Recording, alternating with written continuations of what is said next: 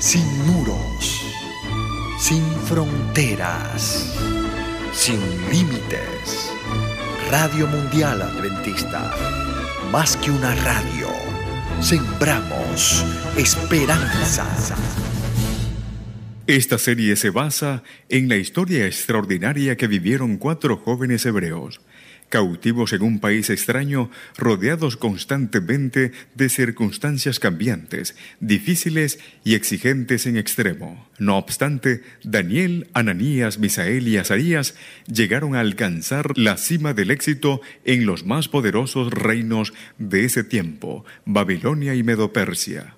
Las decisiones que tomaron, el estilo de vida que vivieron y el Dios en quien creyeron es sin duda alguna un espejo en el cual podemos ver el verdadero camino para una vida diez veces mejor. Te invitamos a sumergirte en el fascinante contenido histórico de los primeros seis capítulos del libro de Daniel que encontramos en las Sagradas Escrituras.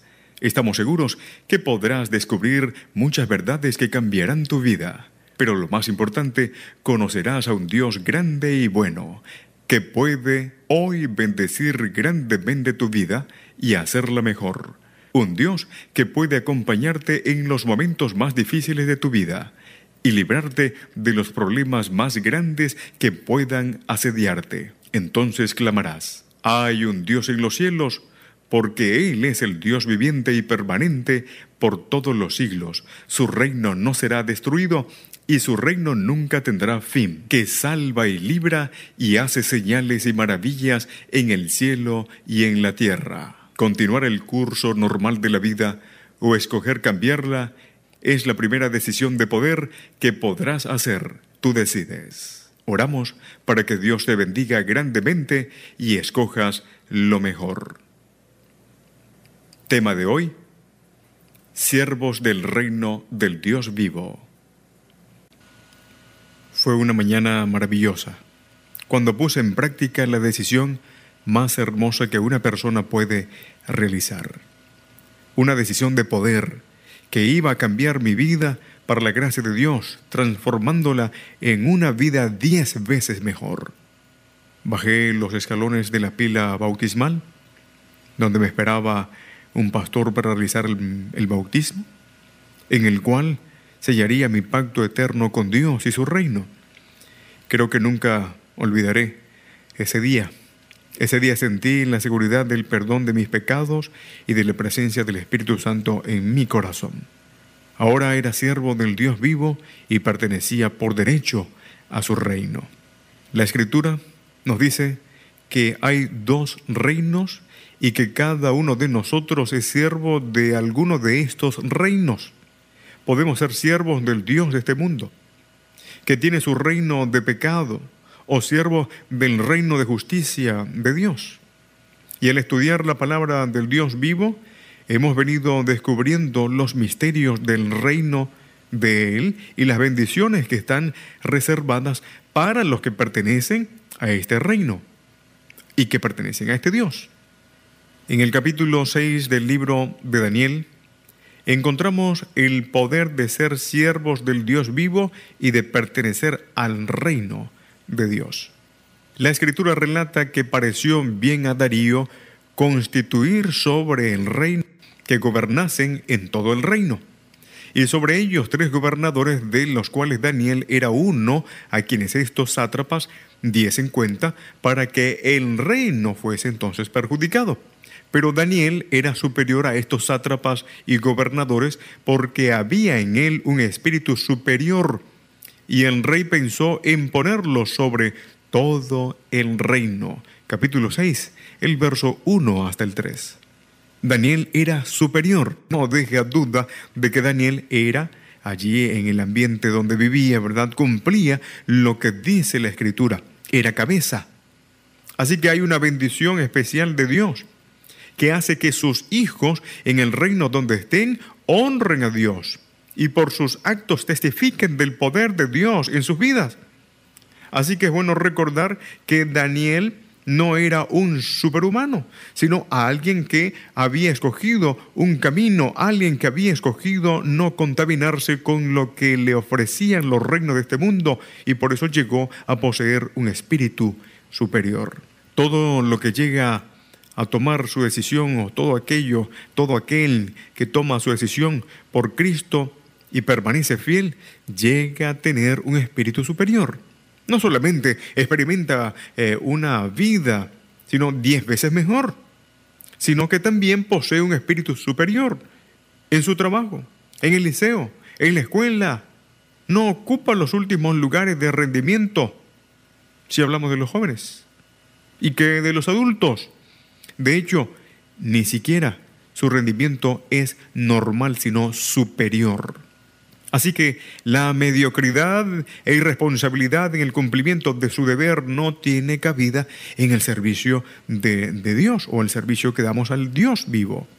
Todo lo que hace, toda vida que vive es para servir y honrar a su Dios. No encuentro en la vida de Daniel alguna preocupación por su salario, comida o pérdida de su trabajo.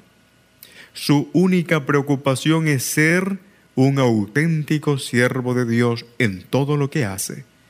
Es por esto que Dios le bendice grandemente por su diligencia y su fidelidad, poniéndole al servicio de los reyes. Lo vemos en las escrituras tan claramente. ¿Fue eso lo que dijo el sabio más sabio de todos? ¿Has visto hombre solícito en su trabajo?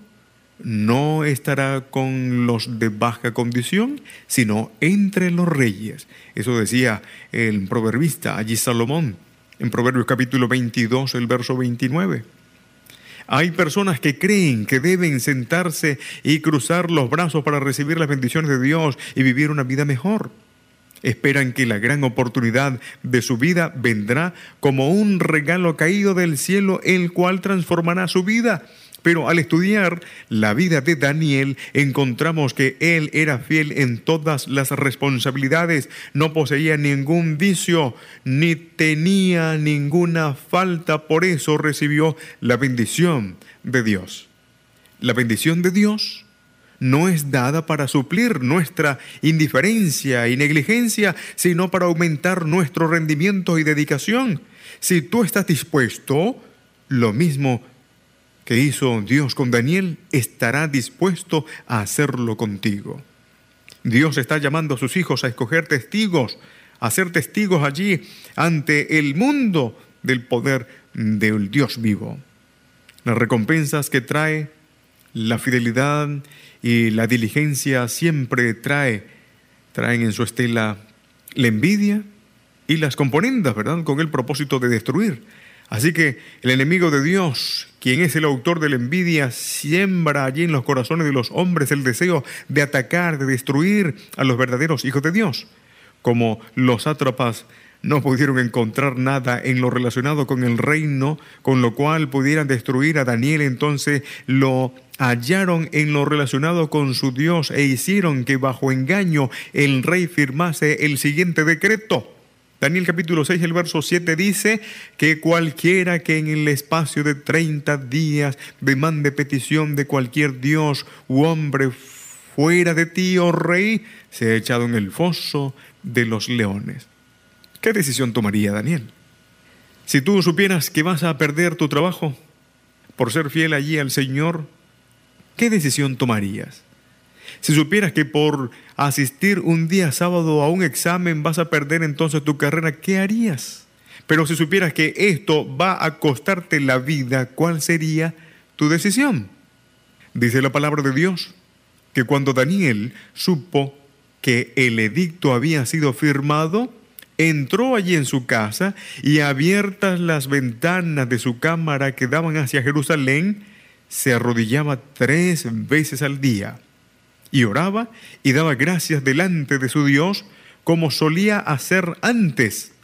Entonces se juntaron aquellos hombres y hallaron a Daniel orando en presencia de su Dios. Dice Daniel, capítulo 6, el verso 10 y 11. Hoy, Hay muchos cristianos que aún en tiempos, de, en tiempos normales, aunque hoy no están normales, no dedican tiempo para encontrarse con Dios. Prefieren sumergirse en los compromisos mundanos que dedicar un tiempo en su, o un poquito allí de tiempo para recibir el poder de Dios en sus vidas. No es de extrañar que estos cristianos carezcan de un espíritu superior y que no han experimentado una vida mejor. Daniel tenía la costumbre de orar, no una vez, ni siquiera dos veces en el día, sino tres veces. Y aunque había un edicto que prohibía claramente esta práctica, Daniel no la cambió. Ni por un momento dejó de hacer lo que había llenado su vida y su ministerio de éxitos y de grandes victorias para Dios. Ni por un momento escogió posponer su encuentro regular con el verdadero Rey y Dios de su vida. Por eso dice la Escritura que fue encontrado en una entrevista con el Dios vivo y fue hallado orando y rogando en presencia de Dios. Alguien dijo que si nos arrodillamos en la presencia de Dios, podemos pasarnos allí, o mejor dicho, pararnos en la presencia de cualquier hombre o rey de la tierra. Pero encontramos una acusación. Inmediatamente los sátrapas le informaron al rey que Daniel había desobedecido el edicto del rey. Y pese que el rey intentó salvar a Daniel, fue obligado a cumplir el mandato. Si no, observe lo que dice Daniel, capítulo 6, el verso 12 al 15. Y mientras Daniel descendía al foso de los leones, el rey dijo, el Dios tuyo, a quien tú continuamente sirves, Él te libre. Por las palabras del rey, estoy seguro que lo que creía Daniel no era guardado celosamente como un secreto o escondido como algo prohibido. Delante del rey Daniel había testificado del Dios a quien creía y del Dios a quien servía, así que Darío, el rey de los medos y persas, sabía que Daniel era un siervo fiel de su Dios. Luego de una noche sin poder dormir, el rey se apresura a ir al foso de los leones para encontrarse con su súbdito Daniel y con voz triste llamó a Daniel, Daniel, siervo del Dios viviente, el Dios tuyo, a quien tú continuamente sirves, te ha librado de los leones. Entonces Daniel respondió al rey, oh rey, vive para siempre, mi Dios. Envió a su ángel, el cual cerró la boca de los leones, para que no me hiciesen daño, porque ante él fui hallado inocente y aún delante de ti, oh rey, yo no he hecho nada malo. Luego Daniel fue sacado del foso de los leones y no se le encontró ninguna lesión porque había confiado en Dios. Daniel confió en Dios y demostró su confianza por medio de sus actos. Hay muchos que dicen creer en Dios, pero sus actos no demuestran su fe. La fe de Daniel era activa y se expresaba en todos los actos de su vida. Así que cuando sirvamos a Dios como le sirvió Daniel, Dios mismo se compromete con nosotros para enviar a sus ángeles el nombre de Daniel significa Dios es mi juez. Y en este caso, Dios actuó como juez, vindicando a su hijo de las acusaciones que les habían hecho. En ese tiempo de dificultad, cuando, cuando son muchos, ¿verdad? El que vivimos hoy en día de tantos peligros que podemos enfrentar, no dejemos de ser fieles a Dios y servirle con nuestra vida continuamente. El mismo Dios que libró a Daniel puede librarnos también a nosotros de la boca de los leones. Hace algunos años en la ciudad de Caracas escuchamos de la manifestación moderna del poder de Dios en su afán por cuidar a sus hijos. El hermano Guedes, un hombre sexagenario cuya vida durante muchos, mucho tiempo ha sido dedicada al servicio de Dios, estaba en su negocio el día cuando comenzó la gran calamidad del el litoral de Venezuela. Mientras que la lluvia caía copiosamente, eh, un bombero se le acercó a su negocio y, y le urgió a salir de allí. Y por un momento él no pareció reaccionar y entonces un hombre vestido allí con un uniforme, le ordenó que saliera inmediatamente. Él se apresuró a ponerse sus zapatos y cuando salió del negocio no vio a nadie. Esa noche, a las pocas horas de haber salido, su casa fue totalmente inundada y todo se perdió.